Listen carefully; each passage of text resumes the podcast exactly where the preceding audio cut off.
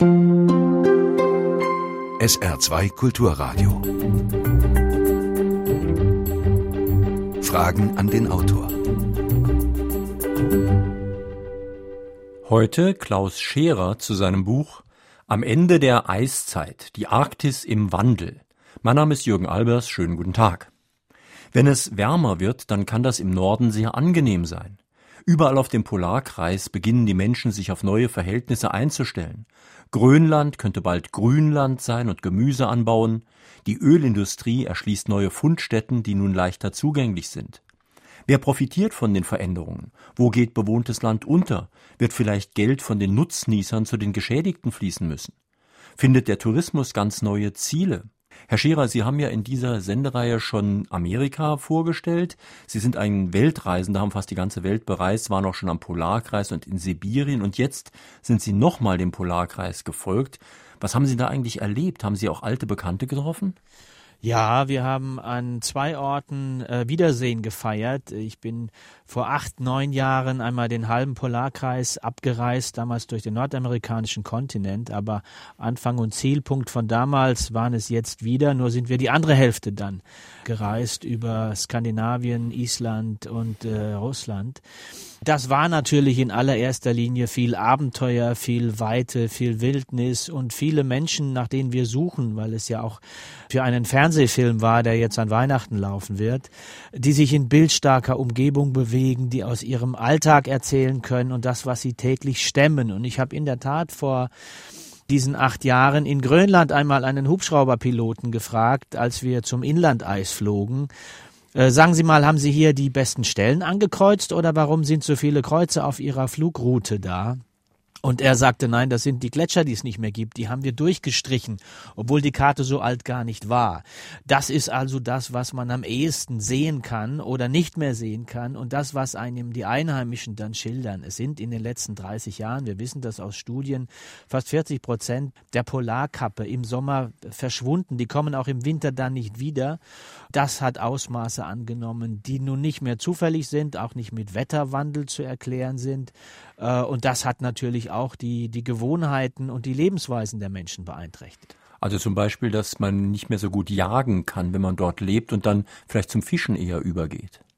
Ja, es betrifft ja nicht nur die Eisbären, denen äh, die Jagdzeit auf äh, Robben zum Beispiel fehlt, weil das Eis zurückgeht und damit auch die, die Beute sozusagen äh, seltener wird sondern auch diejenigen, die, die Inuit-Gemeinden, die sich traditionell aus dem Meer ernähren, auch ernähren müssen, weil das ihr Vitamin C-Reservoir ist, das sie überleben lässt. Nun haben diese Völker aber immer überlebt, weil sie mit der Natur und in der Natur lebten und der Druck ist da und sie werden ähm, sicherlich weniger jagen können, das sagen sie uns, aber auch sagen sie zum Beispiel, wir hatten früher immer Mühe zu fischen, weil die Eisberge, wenn sie driften, uns die Fangleinen zerrissen haben. Das ist jetzt weniger geworden, also besser. Oder wir hören in Island, dass es mehr Fisch und auch andere Fischarten gibt, die, die aus dem Süden raufkommen. Heilbutt zum Beispiel, ein sehr wertvoller Speisefisch, der sich auch exportieren lässt. Äh, und die sehen dann auch mal eine andere Perspektive und äh, müssen die auch haben. Sie sagen, vielleicht können wir in diesen kleinen Küstenorten in Grönland einen kleinen Fischbetrieb aufbauen, der den Leuten Perspektive gibt. Sonst hätte die Regierung diese Orte geschlossen, weil sie schrumpfen und wenig Perspektive haben. Sie haben vorhin schon die Wildnis angesprochen. Nun sagt man ja, dass die Zivilisation überall vorrückt. Erleben Sie da noch wirklich Abenteuer irgendwo? Aber ja, das sind, wie gesagt, Dörfer nah an der Natur und ich will auch nicht so tun, als wären wir jetzt zivilisiert und könnten von denen nichts lernen. Wenn ich habe mir sagen lassen, dass die die Eigenschaften eines eines Jägers zum Beispiel äh, die gleichen sind, die wir in unserer urbanen Welt in einer Ausschreibung für welche Stelle auch immer gerne formulieren. Zielstrebigkeit, Geduld, Umsicht, Weitsicht, Entscheidungsstärke, Teamfähigkeit.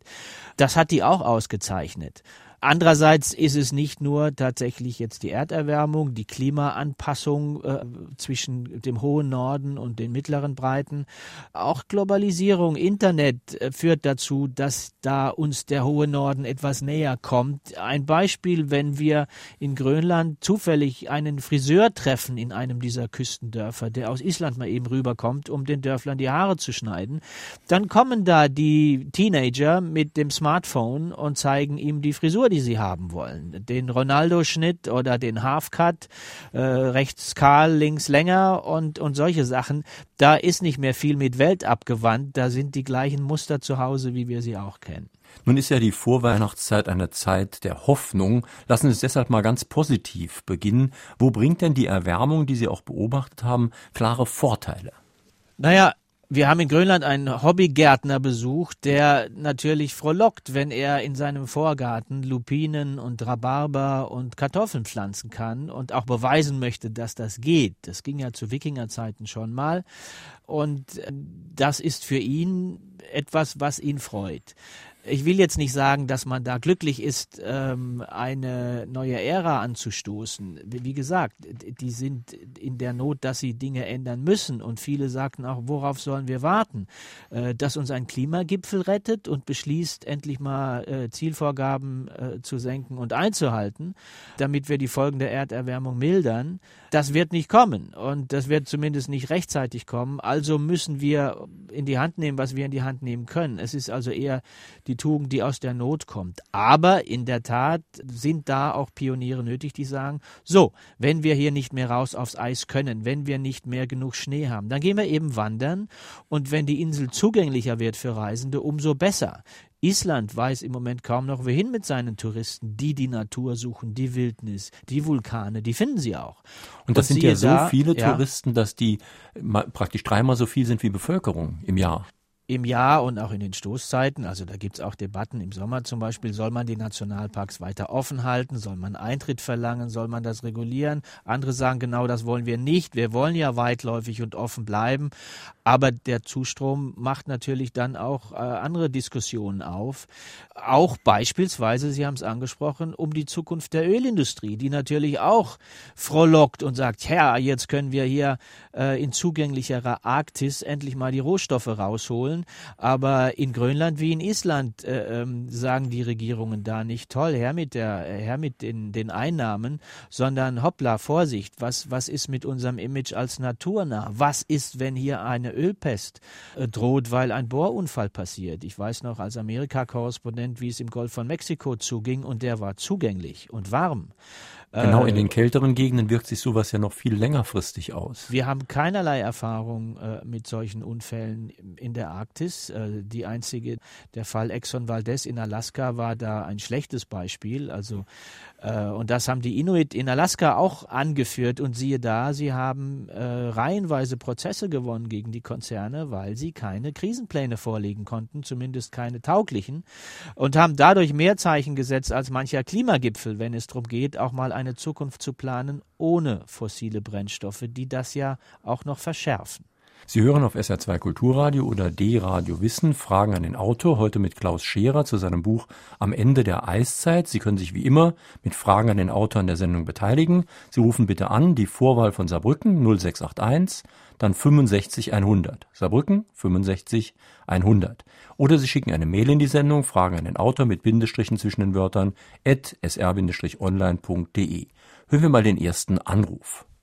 Ist es glaubwürdig, dass durch Menschenhand sich große Klimaveränderungen ergeben? Es gab doch früher schon tropische Temperaturen in unserer Gegend. Andere Veränderungen im Sonnensystem spielen da vielleicht eine größere Rolle.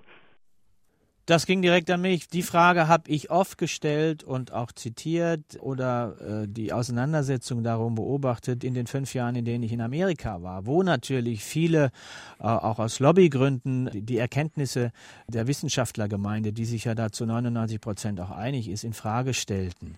Und es stimmt, natürlich gab es immer Aufs und Abs in der Klimageschichte, aber es gab es nie in der Dramatik, in der Kürze und in der Schärfe wie jetzt jetzt. Und natürlich gibt es auch weitere Faktoren, aber der menschliche Faktor trägt eben auch dazu bei. Und es geht ja nicht nur um Erwärmung, es geht auch, das begreifen wir langsam, um Wetterextreme. Und da ist der Preis auch hoch. Und äh, selbst wenn jetzt nicht der allerletzte auch noch sagt, es stimmt, macht es Sinn, da wirklich das zu tun, was geboten ist. Ich rede von den, äh, von den Wirbelstürmen, wie wir zuletzt einen auf den Philippinen hatten. Sollen wir uns daran gewöhnen, achselzuckend, dass da jetzt regelmäßig Tausende von Menschen weggefegt werden? Oder sollen wir äh, tatsächlich das angehen, was wir seit 30 Jahren diskutieren? Selbst wenn man Zweifel dann noch wohlwollend ernst nimmt, ist es, glaube ich, sinnvoll, äh, um die Gefahr auszuschließen, äh, dem möglichst entgegenzuhalten. Mhm. Und wir haben ja viele, ich sag mal, viele Dinge, die die Welt für richtig hält, äh, wo es immer noch Einzelne gibt, die sagen, muss es sein, ist es wirklich sicher. Wenn sie wirklich warten, bis der letzte umschwenkt, dann kommen sie nie zu, zu einer handfesten Politik. Und mich hat sehr beeindruckt, dass, wie gesagt, wir in Amerika diese Debatte, wir wissen alle, in der George W. Bush-Regierung hat das Wort Klimawandel in keiner Regierungsstudie Studie des Wetterdienstes oder der NASA Bestand gehabt, weil sie das ausradieren mussten, die Wissenschaftler. Und als im letzten Wahlkampf der Hurricane Sandy an den Küsten von New York und äh, Delaware und New Jersey äh, ankam, da standen sich die konservativen Regenten wie der Präsident Schulter an Schulter äh, gegenüber oder nebeneinander und sagten so, jetzt wird es auch für uns Zeit, äh, die Scheuklappen abzulegen und zu sagen, ja, es gibt diesen Klimawandel, er ist dramatischer als bisher, wir müssen was tun, auch Amerika Amerika muss das anerkennen und endlich mal mit vorangehen. Mhm. Ihr Buch ist ja entstanden auch durch die Arbeit an den Filmen, die jetzt an Weihnachten laufen. Und ich kann mir vorstellen, dass da einige wirklich spektakuläre Bilder sind. Zum Beispiel, Sie haben den Tourismus schon angesprochen. Äh, in Island zum Beispiel kann man Tauchtourismus jetzt verstärkt machen und man hängt dann sozusagen, ich kann mir das gar nicht so richtig vorstellen, zwischen den Kontinentalplatten. Ich wusste das auch nicht und als wir recherchierten, wie kann diese Route, äh, die Reiseroute aussehen, was finden wir, was können wir auch dann mit der Kamera drehen, auch unter Wasser, äh, da stießen wir darauf. In der Tat äh, gibt es das erste Tauchrevier da und zwar in einer geologisch sehr aktiven Zone.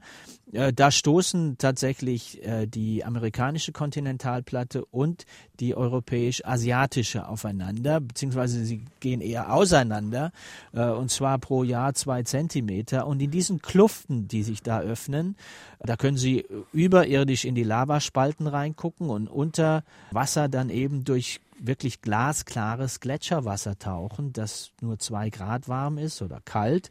Aber weil es eben keine Schwebstoffe und wenig Kleinlebewesen gibt, haben sie eine Sicht von 100 Metern in einem leicht blau gehaltenen Wasser. Wunderbare äh, Atmosphäre. Die, die Felsklüften an der Seite sind also wie Theaterkulissen aus brauner Pappe. Äh, aber massive Steine und äh, sie können dann an einer Stelle tatsächlich mit der, mit der einen Hand nach Amerika greifen und mit der anderen anderen Hand Europa im Griff haben. Und äh, ich habe das, ich bin jetzt kein Berufstaucher, ich habe mir da einigermaßen schwer getan mit der Montur, aber als ich dann meine Balance hatte und wir los, los konnten, habe ich das wirklich genossen, da so ein bisschen die Welt im Griff zu haben und mir vorzustellen, ja, da auf der einen Seite, da tausende von Kilometern haben wir die Reise angefangen und auf der anderen Seite wieder tausende, da werden wir sie aufhören. Ist ja interessant, was man als Filmemacher und Buchautor alles machen muss. Also ich weiß nicht, ob ich mich trauen würde, darunter zu tauchen und generell, auch wenn es jetzt wärmer wird, ist es da im Norden ja doch noch sehr kalt.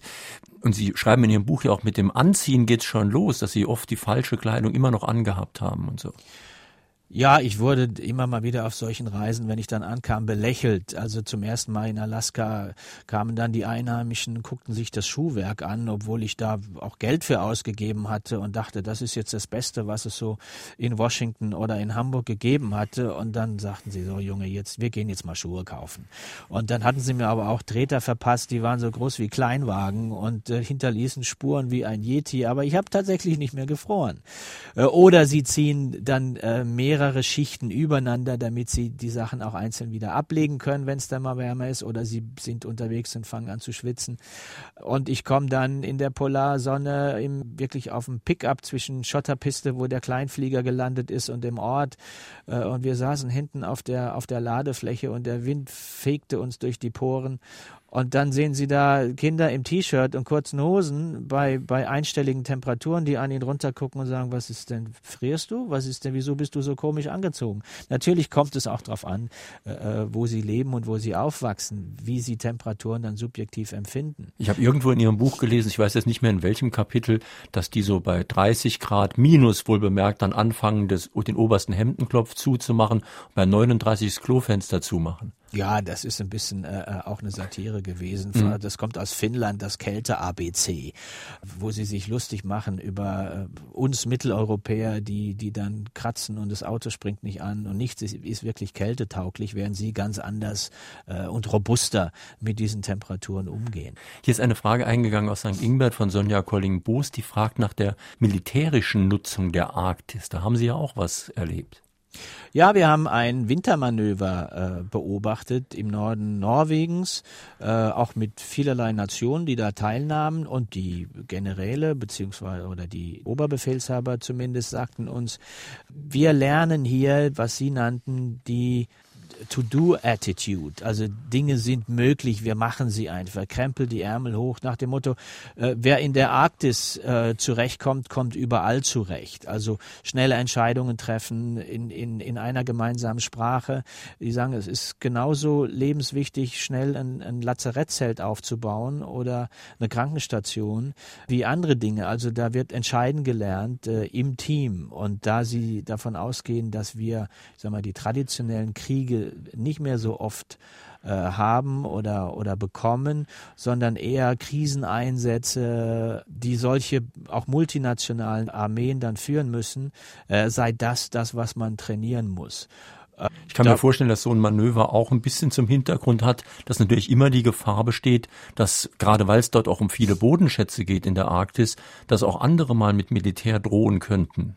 In der Zusammensetzung jetzt nicht so sehr, aber in der Tat, wenn, wenn Sie jetzt äh, tatsächlich das Gerangel um in dem Rennen um die Rohstoffe, also der vor allen Dingen der Arktis-Anrainer, äh, Russland, Kanada nehmen, da hören Sie zwar immer, man muss zusammenarbeiten. Wir haben das auch in Russland gehört, in Murmansk äh, von einem Offiziellen, der von Rosatom, also die betreiben die Atom-Eisbrecherflotte, äh, äh, aber auch sind auch im, im Run auf Bodenschätze beteiligt.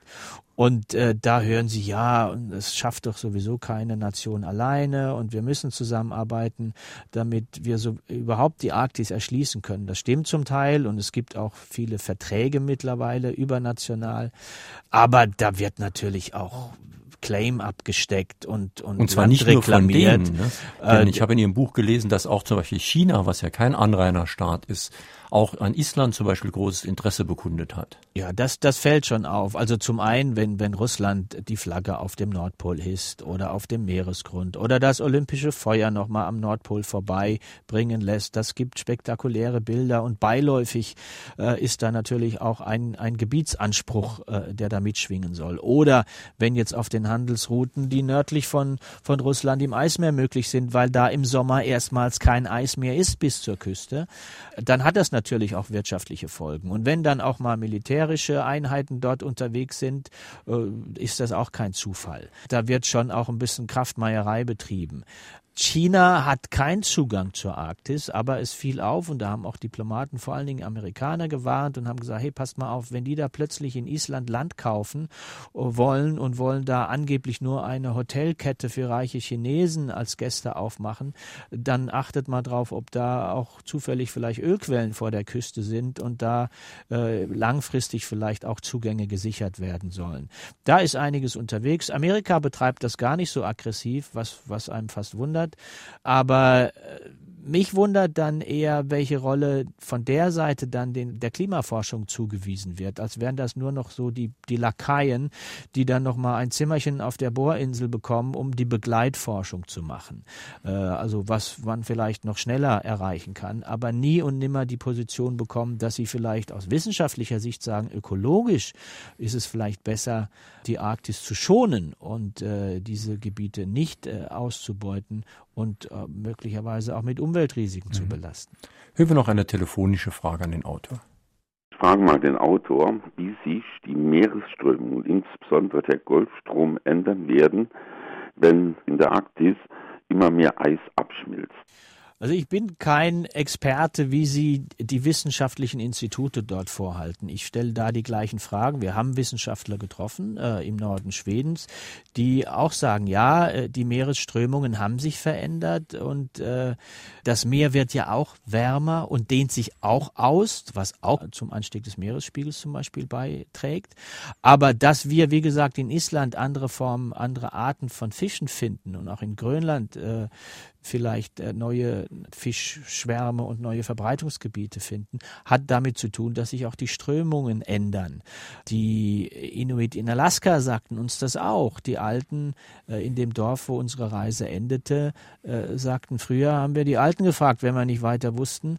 Die haben uns das, haben uns dann gesagt, wie man das all die Jahrhunderte lang gemacht hat, wenn sie ein Problem hatten. Heute sind wir selber die Alten, sagen sie, und wir wissen nicht weiter immer. Wir haben, die Strömungen ändern sich, das Eis ist tückischer, äh, es trägt nicht mehr so gut, äh, das, das Meer kommt uns näher, äh, wir wissen da auch manchmal nicht weiter. Und dann noch die anrückende Ölindustrie, die ja sozusagen auch in ihrem Vorgarten dann aufschlägt und sie sagen, wir ernähren uns daraus. Wenn bei Ihnen jemand im Vorgarten nach Öl bohrt, wollen Sie auch nicht, dass der erst noch üben muss. Wie ist das mit der Nordwestpassage? Ist die Passage nutzbar? Wird sie besser nutzbar sein oder bleibt sie Utopie? Also sie ist sicherlich keine Utopie. Die Eisflächen über den Kontinenten äh, sind im Sommer rückläufig. Wir haben, dann ist die Frage, wie zuverlässig, wie schnell, wie dauerhaft ist das? Äh, die Betreiber der Eisbrecher sagten, aber vielleicht auch aus Eigeninteresse, es wird immer Eisbrecher geben müssen, weil wir sie jetzt äh, wenn wir sie im Sommer nicht mehr brauchen, dann brauchen wir sie im Winter, weil im Winter waren wir nie durchgekommen. Jetzt kommen wir auch im Winter durch. Unter der Hand sagte man mir, wir fahren sogar schon bis zum Nordpol wie durch Butter. Ob das jetzt 20 Jahre dauert oder 100, das vermag ich nicht zu sagen und da sind auch die Prognosen schwankend. Aber äh, dass der Trend eindeutig ist und dass das auch ja, markant wird und, und folgenreich, in, in welcher Hinsicht auch immer, da sind sich im Grunde alle einig. Hans Mehringer aus Bochum hat gefragt nach der positiven Zukunft der Arktis. Und da musste ich an Ihr Kapitel denken, das heißt Kalifornien in Lappland. Und Sie berichten da, dass auch ein Datenzentrum jetzt dort aus unserer Sicht im fernen Wildnis sozusagen aufgemacht wurde. Ja, das ist natürlich eine wirtschaftliche Perspektive. Das ist ein, eine Stadt, eine, eine Hafenstadt an der Ostsee äh, im Norden Schwedens, äh, die Lulea heißt und die sich immer beklagt hat, dass äh, sie als äh, Zentrum Lapplands ähm, auch aus dem schwedischen Süden eher belächelt wird. Und naja, wer geht schon da hoch? Wer baut da einen Betrieb? Äh, wer möchte da arbeiten? Das ist doch so abgewandt. Äh, und siehe da, sie haben sich mit vielen anderen ähm, beworben um einen Standort, den der Facebook-Konzern gesucht hat um seine Datenserver. Das sind also wirklich seine Megahalle mit Computern, äh, die man kühlen muss, Rechenzentren, was in Kalifornien Geld kostet, weil da Klimaanlagen ran müssen und das ist einer der Hauptkostenfaktoren für so einen Betreiber. Äh, während in im Norden Schwedens das einfach mit der Umluft äh, geht und sie, sparen diese Kosten. Plötzlich ist das ein Standort Nummer eins, der natürlich dann auch Nachzügler dorthin anzieht und die sind stolz wie Oscar. Also die laufen mit gerader Brust äh, da durch ihre Stadt und, und haben plötzlich auch, auch Wachstum und, und Zuzügler und eine Universität, die davon profitiert und sagen, wenn wir kalifornische Konzerne hier ansiedeln können, äh, dann brauchen wir Stockholm gar nicht mehr. Und man darf ja nicht vergessen, es geht nicht nur um die Kühlung, es geht auch darum, dass da einfach Platz ist und niedrige Energiepreise und zuverlässige Energieversorgung, nicht zuletzt durch Wasserkraft. Richtig, also die haben eine, einen Faktor gesucht, also sind die, sind die Temperaturen dauerhaft so, dass wir sie nutzen können? Und selbst wenn sie steigen, sind sie immer noch äh, dauerhaft nutzbarer als eben in Kalifornien.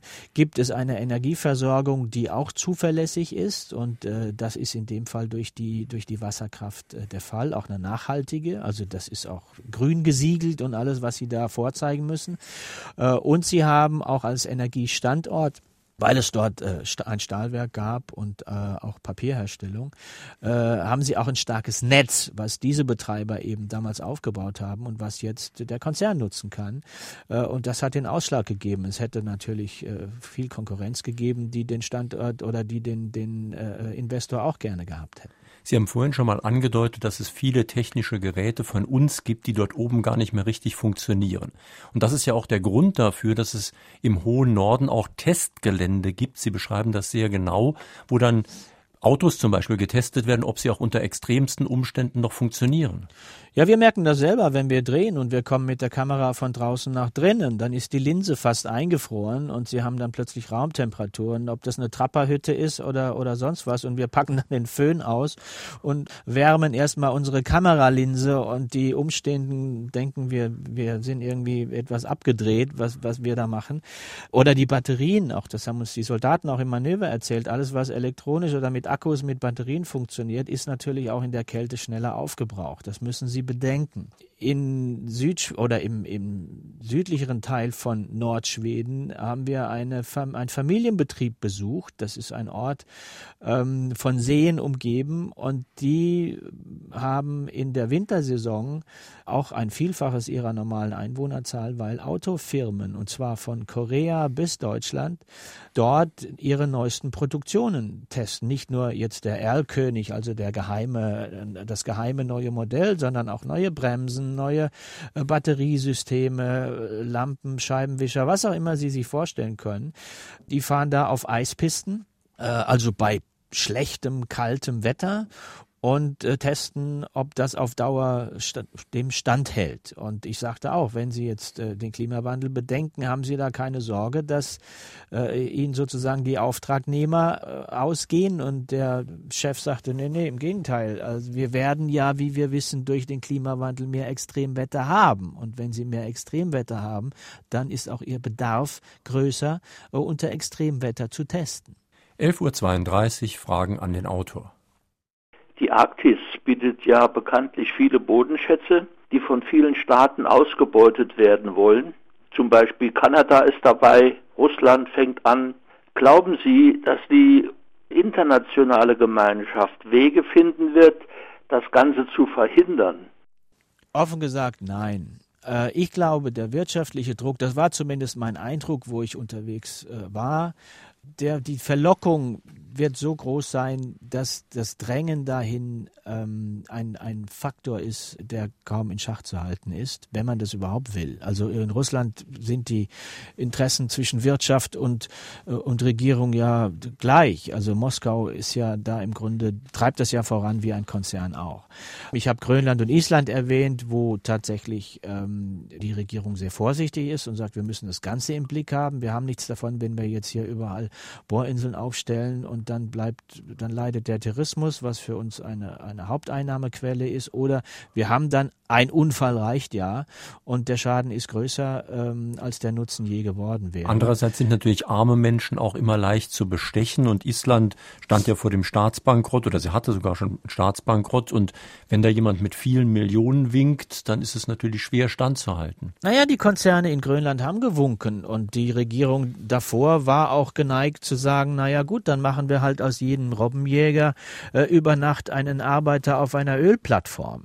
Äh, es hat nur nicht funktioniert. Und auch die Konzerne haben gelernt, dass es nicht in zehn Jahren machbar ist, sondern dass sie, sie sind tatsächlich auf Probleme gestoßen, die mit der, mit der Natur des Eismeers zusammenhingen. Aber mein Eindruck war, dass dann die Reden zum Klimawandel und das Ressort Umwelt äh, und das ist das eine und äh, der Druck und die Versuchung zu sagen, okay, wir können ja das, das, mit dem Klimawandel, das können wir ja noch in Ordnung bringen, aber lass uns vorher mal noch all das, all das da rausholen, äh, was man da rausholen kann, vor allen Dingen eben das Öl. Und mein Eindruck ist, dass das im Zweifel doch vorgeht. Und die dritte Konstellation, die eben noch dazu kam, war für mich überraschend die juristische, dass tatsächlich in, äh, in Alaska ein Inuit-Dorf äh, reihenweise die Konzerne lahmgelegt hat in ihrem Andrang, in dem Richter dem äh, Recht gegeben haben. Und das waren dann eben Richter, die keine Lobby vertraten und auch keine Regierung mit ihren eigenen Interessen, sondern die tatsächlich das Ganze und die Güterabwägung gesehen haben, um in ihrem Urteil dann zur Abwägung zu kommen. Klaus Scherer zu seinem Buch Am Ende der Eiszeit. Welche Bodenschätze könnten auf Grönland bei Rückgang des Eises leichter gefördert werden und wem stehen diese Bodenschätze zu? Grönland oder Dänemark? Ja, das ist eine gute Frage. Es gibt sehr wertvolle Bodenschätze wie seltene Erden zum Beispiel, die bisher hauptsächlich von China gefördert werden. Und es gab auch das Angebot äh, Chinas, dort zu helfen, auch äh, Leiharbeiter zu schicken, um solche Bergwerke zu bauen. Und äh, die alte grönländische Regierung war sogar so weit zu sagen, wir haben im Lande zwar einen Mindestlohn, aber der muss ja nicht für chinesische Gastarbeiter gelten. Also machen wir da vielleicht eine Ausnahme.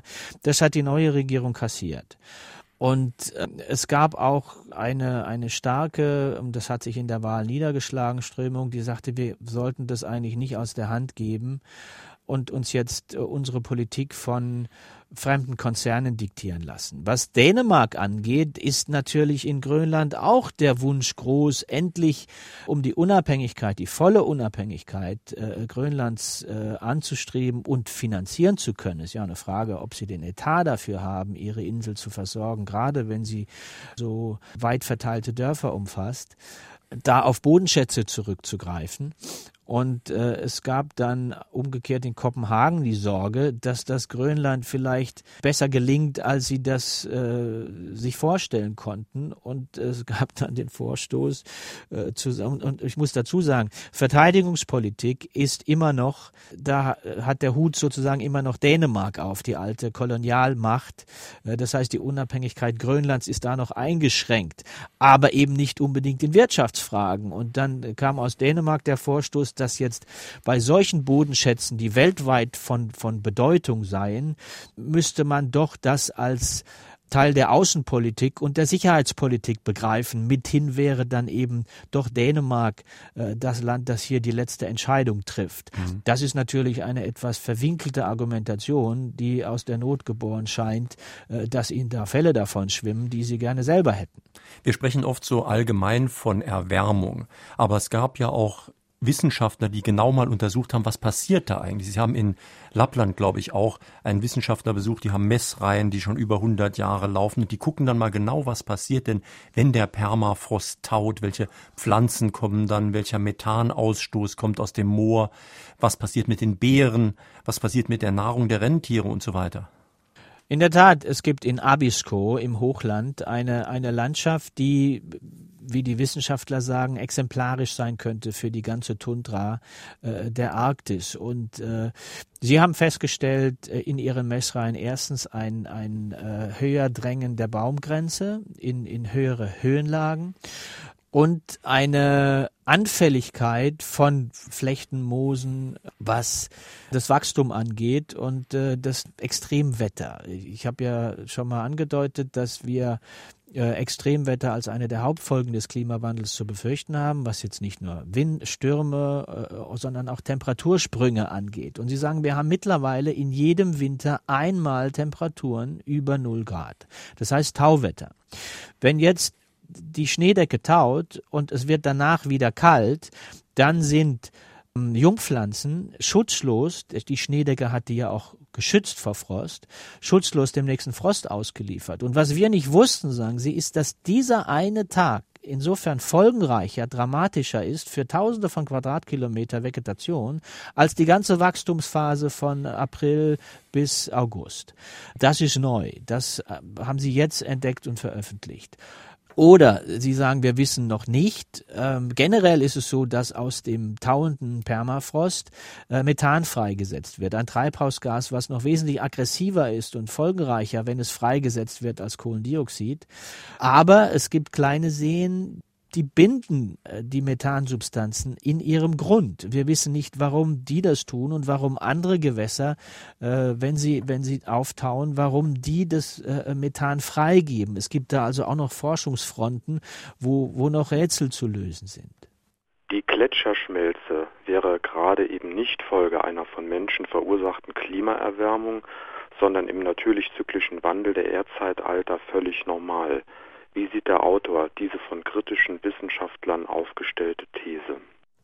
Also Sie werden natürlich, wenn Sie äh, suchen und äh, Sie werden immer Wissenschaftler finden, die sagen, stimmt nicht und hat nichts mit dem Menschen zu tun. Äh, ich frage das auch. Ich bin selber kein Gletscherforscher, aber was mich beeindruckt ist, wenn Sie bis hin zu den UN-Klimastudien dann doch eine, eine Einigkeit haben und auch ein Abklopfen dieser Gegenargumente, die dann zu diesen äh, Diagnosen führen, wie wir sie haben. Natürlich sind Wissenschaftler aufgerufen, ihre Thesen überprüfen zu lassen. Nur wir haben jetzt in dem Fall immer wieder auch gelernt, dass hier eine Gegenrede dazu geführt hat, dass auch notwendige Schritte verwässert worden sind und äh, auch wirklich Lobbys dahinter stand, die zum Teil auch die Studien finanziert haben. Das mag in dem Fall jetzt nicht so sein, nur mir scheinen sie so einig zu sein, dass es reicht, um zu sagen, wir sollten handeln. Es geht ja doch um ziemliche Größenordnung. Also ich habe gelesen am Beispiel Grönland, jedes Jahr verliert der Schild 200 Kubikkilometer Eis. Also 200 Kubikkilometer, das ist ja schon ein riesiger Würfel. Natürlich gab es immer Aufs und Abs und natürlich gab es Eiszeiten und Wärmephasen, aber wir hatten sie eben nicht in dem Tempo und in dem, in dem Ausmaß. Und äh, das vorzuschreiben, wie hoch der Anteil auch immer ist, wenn wir ihn reduzieren können, sollen wir das tun.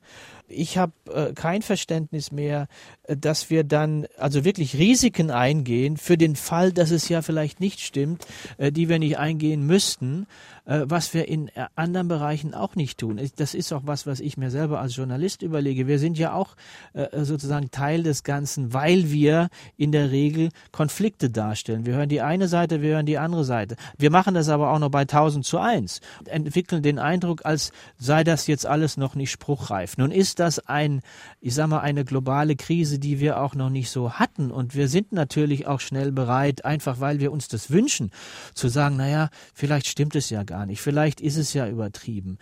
Ein Kind hat noch nicht auf die Herdplatte gegriffen und müsste es aus eigener Entscheidung begreifen, intellektuell und sagen, ich greife besser nicht darauf. Äh, wir hatten insofern noch nicht mit Folgen des Klimawandels zu tun als Menschheit, wie wir es jetzt vielleicht zu tun haben. Und gerade wenn wir nicht schnell genug sind oder den Ausweg nicht sehen, neigen wir natürlich dazu zu sagen, naja, ist vielleicht gar nicht so schlimm. Und wenn dann der nächste Taifun uns wieder wegbläst und 5000 Menschenleben kostet, können wir immer sagen, das Wetter ist halt so. Wer kann schon das Wetter ändern? Ich höre nur dann auch gerne die große Mehrheit der Wissenschaftler, die mir sagt, das ist die falsche Auffassung und die ist fatal, wenn man ihr zu lange nachhängt. Ich hätte gerne eine Frage an den Autor, wie es mit der Ausbreitung von neuen Krankheiten, von Viren, Bakterien und dergleichen ist. In der Literatur ist es ja schon manchmal erwähnt worden, aber wie ist es denn tatsächlich?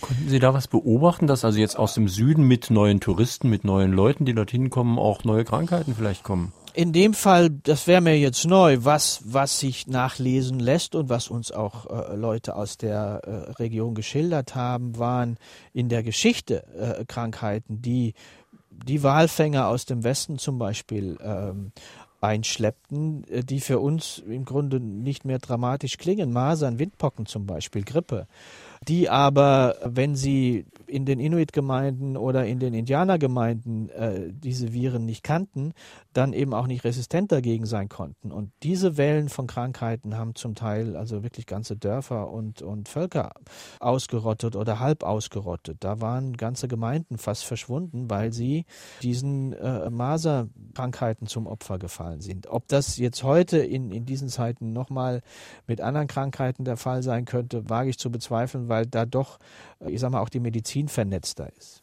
Wir haben ja schon gesprochen über Ihre Reise rund um den Polarkreis. Wir waren jetzt mit Ihnen schon in Grönland, wir waren in Island, in Norwegen, in Schweden und so weiter. Lassen Sie uns doch mal ein bisschen nach Russland gehen, denn dort ist ja auch der Permafrost, also der Dauerfrost auf Deutsch. Und der ist ja auch deswegen wichtig, weil die Städte dort zum Teil so gebaut sind, dass die auf den Frost buchstäblich eben bauen. Sie sind fundiert auf dem Frost. Und wenn der Frost weggeht, könnte es sein, dass Städte, die auf Stelzen stehen, einsinken. Es gibt die Warnung auch von russischen Wissenschaftlern, dass man, wenn man, wenn es jetzt tatsächlich darum geht, die Arktis zu erschließen, da nicht naiv sein darf und baut wie überall.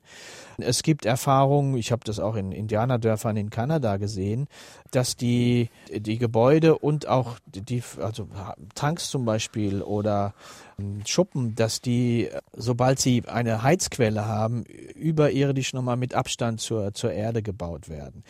Ähm, in Russland haben wir Häuser gesehen, in Jakutsk, wunderschöne alte Holzhäuser, die aber eingesunken sind in der Mitte. Sie sehen das am Dachfirst wie ein koreanischer Tempel. Und zwar, weil die eigene Abwärme in den Leitungsrohren durch die Heizung dazu geführt hat, dass der Untergrund unter dem Haus auftaute und das Haus dann abgesunken ist. Die Häuser, wir sind da mit dem Stadtarchitekten unterwegs gewesen, der sagt, die, die reißen wir alle ab, wir bauen heute anders und das ist wirklich eine Boomtown. Früher war Jakutsk ein Verbannungsort. Heute zieht er ein Hochhaus nach dem anderen und zwar in modernem Stil hoch isoliert alles und auf zwölf Meter tiefen Betonpfeilern, weil er sagt, die gehen dann so tief ins Erdreich und in den Permafrost runter, dass die nicht einsinken. Selbst wenn die Sommer länger werden und die Winter vielleicht kürzer und nicht mehr ganz so kalt, äh, dann stehen die Häuser sicher. Aber äh, wir müssen dafür sorgen, dass wir zwischen der, der Erdoberfläche und dem ersten Geschoss wirklich eine, ein, ein paar Meter offene, offenen Raum haben, dass die Kälte durchziehen kann und äh, wir nicht mit dazu beitragen, dass sich der Permafrost dann noch erwärmt. Das Versinken von Häusern oder das Einsinken von Häusern, das wäre eine negative Auswirkung des Tauens. Aber es gibt ja auch eine positive, zum Beispiel, dass man leichter an Sachen rankommt. Zum Beispiel, dass man Mammuts mehr findet. Sie haben in Ihrem Buch eine Reportage über einen der Stoßzähne von Mammuts bearbeitet und die dann für übrigens sehr, sehr viel Geld verkaufen können. Das ist ein richtiger Wirtschaftszweig, auch in Jakutsk geworden. Äh, man hat anfangs gehofft, durch das Finden und auf den Markt bringen von Mammutelfenbein, dass der Elfenbeinhandel, der ja Elefanten bedroht, eingeschränkt würde oder dieses Segment entlastet. Warum auch immer, das ist nicht eingetreten. Die Suche und der Handel mit Elfenbein äh, aus Mammutbeständen ist auch reguliert. Also die, die, diejenigen, die das dann aus der Tundra rausholen, brauchen auch eine Lizenz dafür. Aber da liegen also tonnenweise unter der, der Eisdecke und der Tundra äh, Mammutskelette, die dann dieser Professor, ein Künstler und auch also bewundernswert, welche, welche Kunstwerke der daraus schafft, äh, in der Werkstatt in Jakutsk mit Studenten und er ist äh, Mitglied der Russischen Akademie der Künste und in der Tat, der hat uns dann ähm, da ein bisschen eingewiesen, ähm, wie sie das früher gemacht haben, wie sie das heute machen. Und wir haben zwei Stunden da gedreht oder drei. Dann musste er weg, weil er schon wieder eine Ausstellung in Tokio und in Shanghai hatte. Und um mal über Geld zu reden, so ein Stoßzahn kostet mindestens 2000 Euro, wenn er in einigermaßen guten Zustand ist. Eine sehr aufwendig geschnitzte Arbeit kann dann bei Liebhabern, zum Beispiel in Asien, in Tokio zum Beispiel, 100.000 Euro und mehr bringen.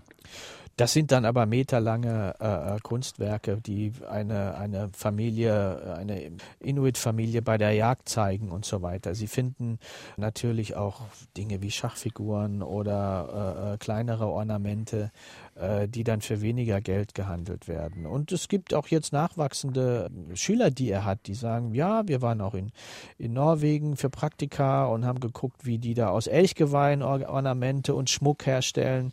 Und wir würden das auch machen. Ich hätte auch gerne meine eigene Werkstatt. Also das gibt auch Leuten eine, eine Perspektive. Wir sprechen in Frage an den Autor heute mit Klaus Scherer zu seinem Buch Am Ende der Eiszeit, die Arktis im Wandel, erschienen bei Piper, Preis 22,99 Euro. Und drei, die sich mit einer Frage an der Sendung beteiligt haben, bekommen das Buch demnächst vom Verlag zugeschickt. Heute sind das Helmut Zastrow aus Mülheim an der Ruhr, Günter Klam aus St. Ingbert und Hans-Ulrich Wolter aus Zweibrücken. Noch ein Anruf bitte. Ja, ich denke, äh, die Erde hat seit ihrer Entstehung schon mit viel äh, widrigeren äh, Umständen fertig werden müssen und ist auch damit fertig geworden. Es gab in dieser Sendung Fragen an den Autor in den 80er Jahren schon mal so ein ähnliches Buch. Erst stirbt der Wald, dann stirbt der Mensch, äh, war der Titel. Da hatte man auch Ängste, die Welt würde untergehen und alles würde kaputt gehen. Der Wald gibt es heute immer noch und die Menschen sind auch noch da. Also äh, ich denke, das ist alles etwas übertrieben, was der Autor da äh, darstellt und äh, ist auch nicht stichhaltig beweisbar, weil man die ganze Strecke ja nicht sieht. Man kann nicht weit genug zurückschauen und in die Zukunft kann man auch nicht sehen. Vielleicht in 30 Jahren, wenn es die Reihe noch gibt, äh, wird man wieder zurückblicken und sagen, ja, äh, der Autor hatte sich zu dieser Frage wohl geirrt. Was meint der Autor dazu? Es bin ja nicht nur ich, der sich dann geirrt hätte. Es sind ja wirklich 99 äh, Prozent der Wissenschaftlergemeinde. Ich habe natürlich auch äh, den Gedanken, äh, dass das Waldsterben vielleicht äh, überzeichnet war. Auf der anderen Seite hatte man auch Dinge dagegen unternommen. Oder nehmen Sie die Geschichte um das Ozonloch. Wir haben keine Kühlschränke mehr, die das Ozonloch vergrößern. Und auch da sagte die Lobby, das kann man nicht machen, das ist zu aufwendig, ist gar nicht bewiesen. Klar, wir können warten und sagen, es gab ja auch mal Waldsterben und es hat, war vielleicht übertrieben, vielleicht ist es mit dem Klimawandel auch so. Aber was, wenn nicht? Äh, das äh, Risiko würde ich trotzdem gerne versuchen auszuschließen. Ich kann dem Hörer natürlich insofern recht geben, das können Sie übrigens auch nachlesen in dem Buch zu 40 Jahre Fragen an den Autor, wo das sehr selbstkritisch dargestellt ist, auch, dass wir uns auch geirrt haben und dass wir auch übertrieben haben.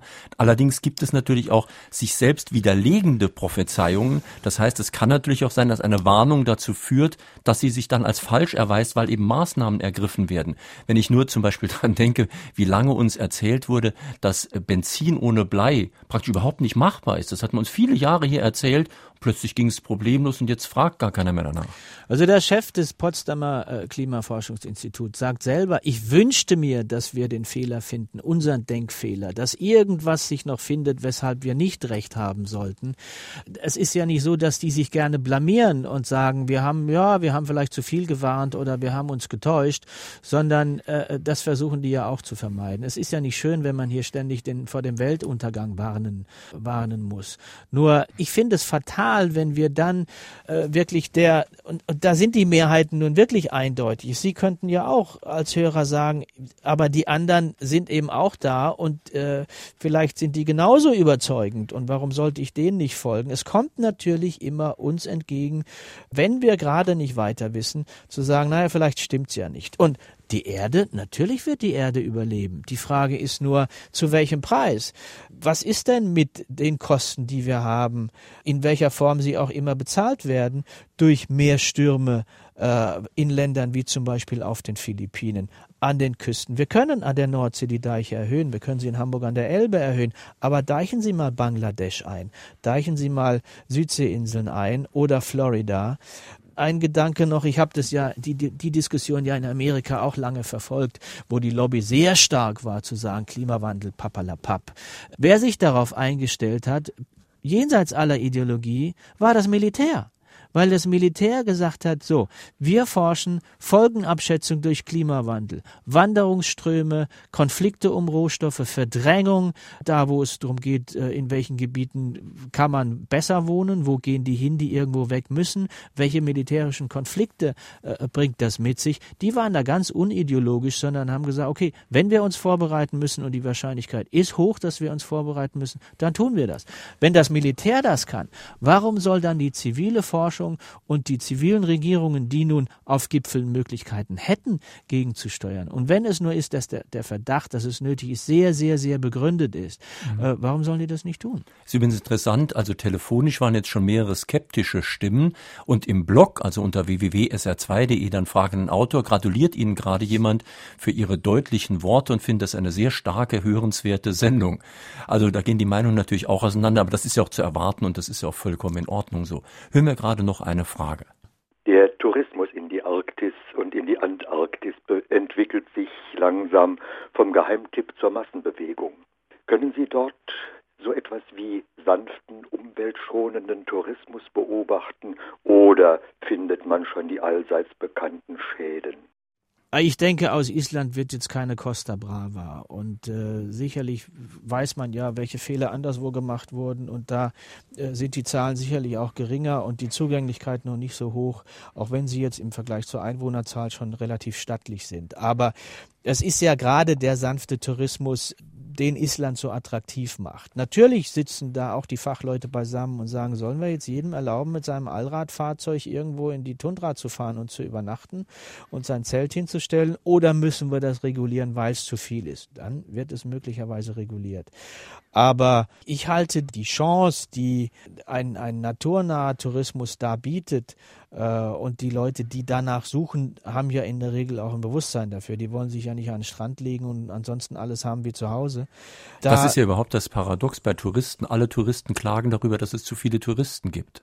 Ja, und die Einheimischen klagen in Island im Sommer, dass sie sozusagen äh, selber dann im Stau stehen, äh, wenn sie zu dem nur im Sommer zugänglichen Gipfel oder, oder Gletscher oder Vulkan wollen. Aber denen wird da sicherlich was einfallen. Ich halte das für eine große Chance, gerade weil es auch dann dazu führt, dass dieser äh, was wir ansonsten ja sozusagen äh, ökonomiefrei diskutieren. Umweltschutz, da macht sich ja in der Regel kein Privatmann dafür stark, äh, weil er wenig davon hat. Aber in dem Moment, wo es dann eben auch um wirtschaftliche Folgen, um Einnahmen für Einheimische geht, ist es dann eben doch ein Faktor, der sowas wie der Ausbeutung durch Ölfirmen entgegensteht, die einfach äh, dann das Risiko nicht ausschließen können. Äh, und das haben sie ja in Alaska in den Prozessen auch klar gesagt. Wir können eine Ölpest nicht ausschließen. Und dann haben wir dann doch eine, eine sagen wir, realistischere Güterabwägung. Jetzt haben Sie ja schon fast Ihre ganze Reise beschrieben und die wird auch nachzusehen sein dann an Weihnachten in ARD. Und ich wollte Sie jetzt noch fragen, was machen Sie denn jetzt eigentlich als nächstes? Also jetzt diese Dreharbeiten ja. sind rum, das Buch ist veröffentlicht. Und was machen Sie jetzt als nächstes? Wo wollen Sie noch hinfahren? Also ich will jetzt nochmal dazu sagen, dass wir nicht den Eindruck haben, wir seien da nur zwischen Hitzköpfen und Bohrinseln und, und Zukunftsängsten unterwegs gewesen. Und das zeichnet ja diese Abenteuerreisen auch aus. Das ist eine wunderschöne Gegend und es war eine wunderschöne Reise und wir haben tolle Leute getroffen, die uns an ihrem Alltag und an ihrem Leben teilhaben ließen und die überraschenderweise dann auch gezeigt haben, wie sie sich anpassen, während wir immer noch denken, äh, wir müssen sie irgendwann retten. Das nehmen die zum Teil selber erfolgreich in die eigene Hand.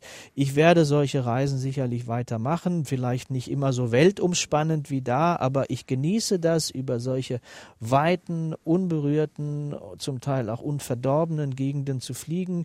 Neben dem Buschpiloten oder Hubschrauberpiloten, der da im, im verschwitzten Hemd neben mir sitzt, ohne Schulterklappen und ohne gebügeltes Hemd und ohne Mütze, darunter zu gucken und zu sehen, das gibt es und ich bin da und ich bin da, um Geschichten zu finden und zu erzählen erzählen. Das mhm. ist meine Reporteraufgabe und sie einem Publikum einer Leserschaft zu bringen. Das sind kleine Geschichten, mhm. die sich zu einer großen mhm. verbinden. Ja. Ähm, das ist mein Job, den werde ich sicherlich weitermachen. Wenn ich wüsste, wo die nächste Reise hingeht, würde ich es aber immer noch mhm. nicht verraten. Klaus Scherer zu seinem Buch Am Ende der Eiszeit, die Arktis im Wandel, erschienen bei Pieper 2299.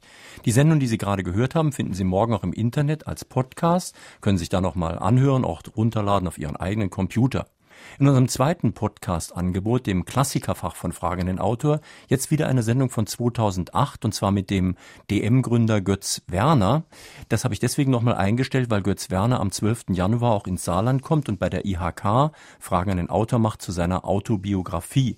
Können Sie sich schon mal ein bisschen einhören. Am nächsten Sonntag haben wir in fragenden Autor dann einen Staatsanwalt, nämlich Edbert Bülles. Er hat ein Buch geschrieben, Deutschland Verbrecherland, mein Einsatz gegen die organisierte Kriminalität. Es geht da um die Mafia, es geht um Drogen- und Menschenhändler, um Baumafia, Schutzgelderpresser und er fragt, ob es eine Waffengleichheit gibt zwischen schwach besetzten Aufklärungsbehörden und superreichen Verbrechern.